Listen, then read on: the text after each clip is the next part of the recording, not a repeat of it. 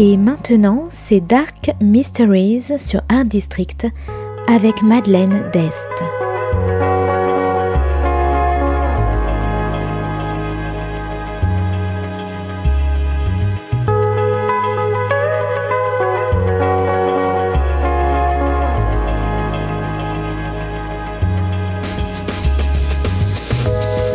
Welcome to Dark Mysteries, a book review show devoted to crime, mysteries, thrillers, and the dark side of human nature.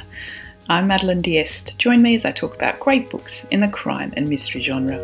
Today's book is De Niro's Game by Rawi Hage. Published by House of Anansi Press in 2006, today is all about war, friendship, and petty crime. Beirut is being bombed, and Bassam wants to escape to Rome. He fills his days with legitimate part time work on the ports, with the odd bit of petty crime with his best friend George on the side. George is also known as De Niro.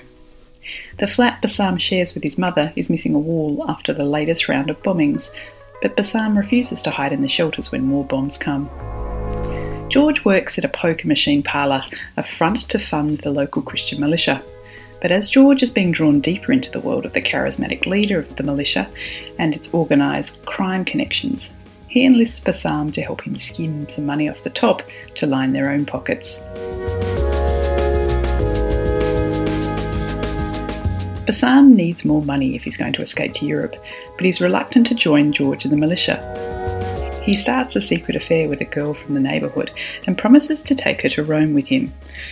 But Bassam needs one last job to fund his trip, and when his mother dies and his girl rejects him for someone else, George, Bassam realises he has nothing left in Beirut. But what can he do to get the money he needs to get on a ship?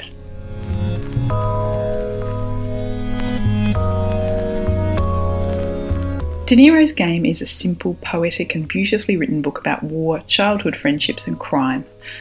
The main character Bassam is languid and nonchalant most of the time, lying back and smoking and thinking, but he very quickly shifts from laid back to terrifying.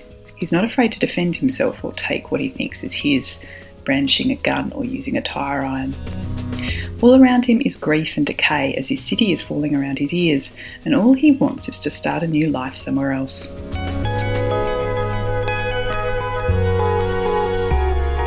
Bassam and George have built their own masculine identities through the movies they've seen, most obviously mimicking Robert De Niro, and the game in the title of the book refers to the Russian roulette scene from The Deer Hunter. And this book also owes a lot to Albert Camus' The Stranger, which Bassam picks up and reads later on in the book.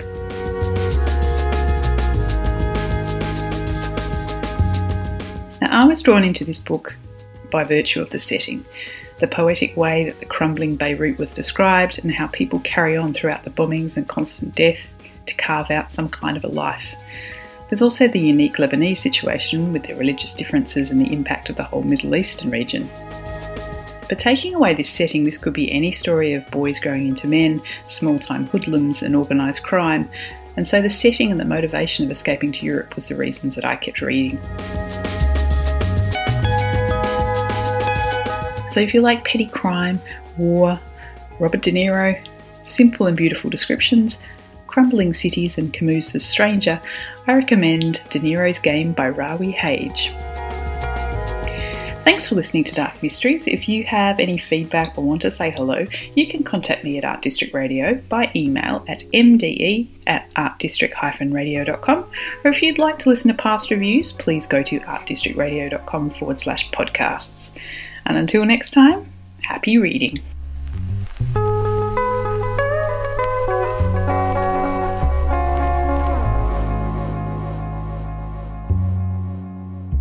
C'était Dark Mysteries sur Art District, la chronique en anglais de Madeleine Dest qui nous vient directement d'Australie.